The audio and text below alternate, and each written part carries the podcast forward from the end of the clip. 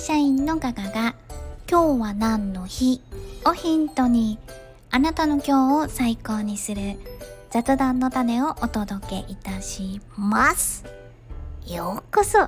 お越しくださいました。よかった、これ出た。昨日ね、友達と3時間半ぐらい電話しちゃって夜更かしをいたしましたんで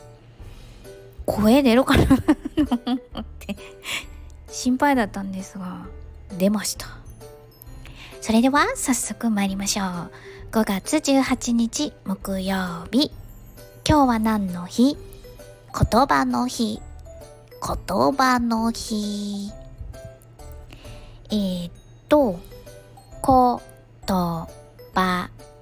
5と10と8の語呂合わせなのと、えー、5月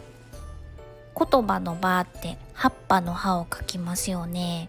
5月の新緑のみずみずしさを表してるので5月。言葉の58と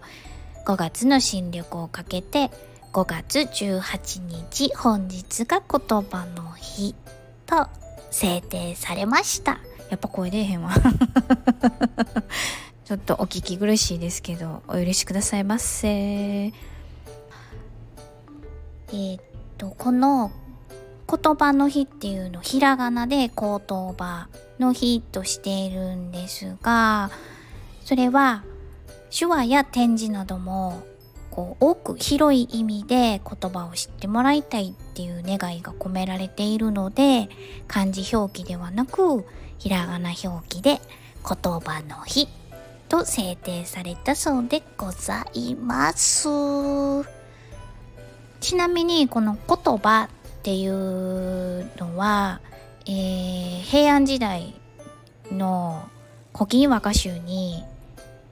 大和歌は人の心を種としてよろずのことの葉とぞな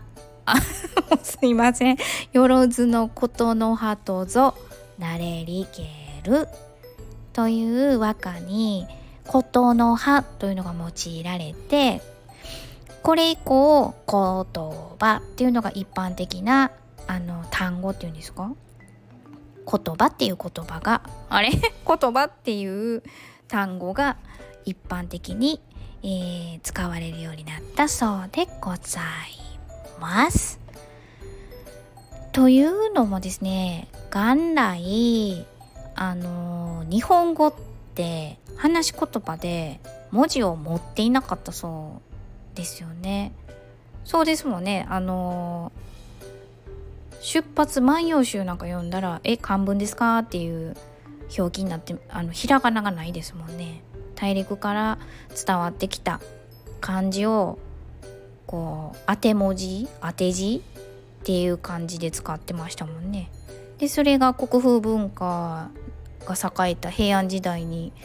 かな文字が生まれて現在の日本語に至る。という言葉の歴史があるんですがうーん私困難なんですけどめちゃくちゃ言葉に敏感とか言って怒られなこんな喋り方でどこが どこが敏感なんですかって思いはると思うんですが言葉は一応は大事に思ってます。思ってるんですけど上手には喋れないんです。うん。喋るのは苦手です。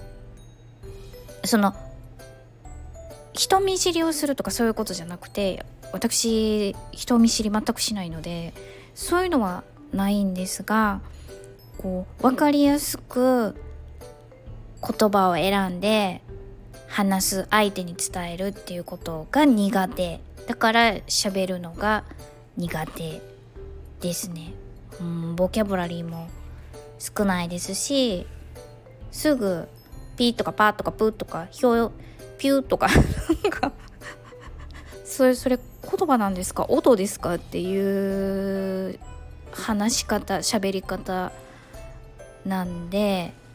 ちょっとコンプレックスがありましてなんですけど喋りたいっていう気持ちは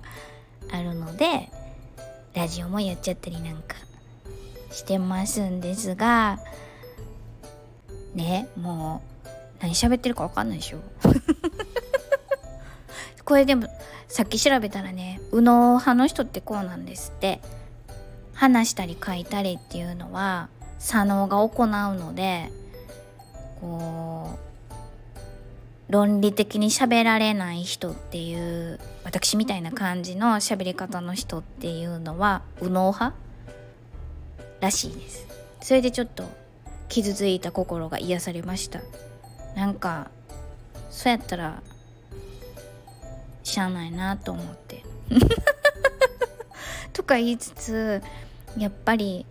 美しい日本語を使えたらなという憧れはあるので姉妹チャンネルで朗読画画っていうのを作ってましてそこで漱石やっぱり美しい言葉素敵な日本語ってって言ったら夏目漱石かなと思って「我が輩は猫である」を朗読しているんですけれど漱石ね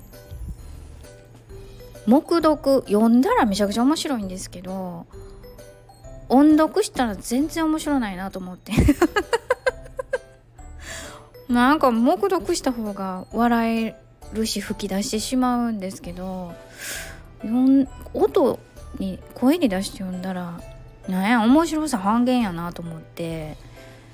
何て言うんですか。本って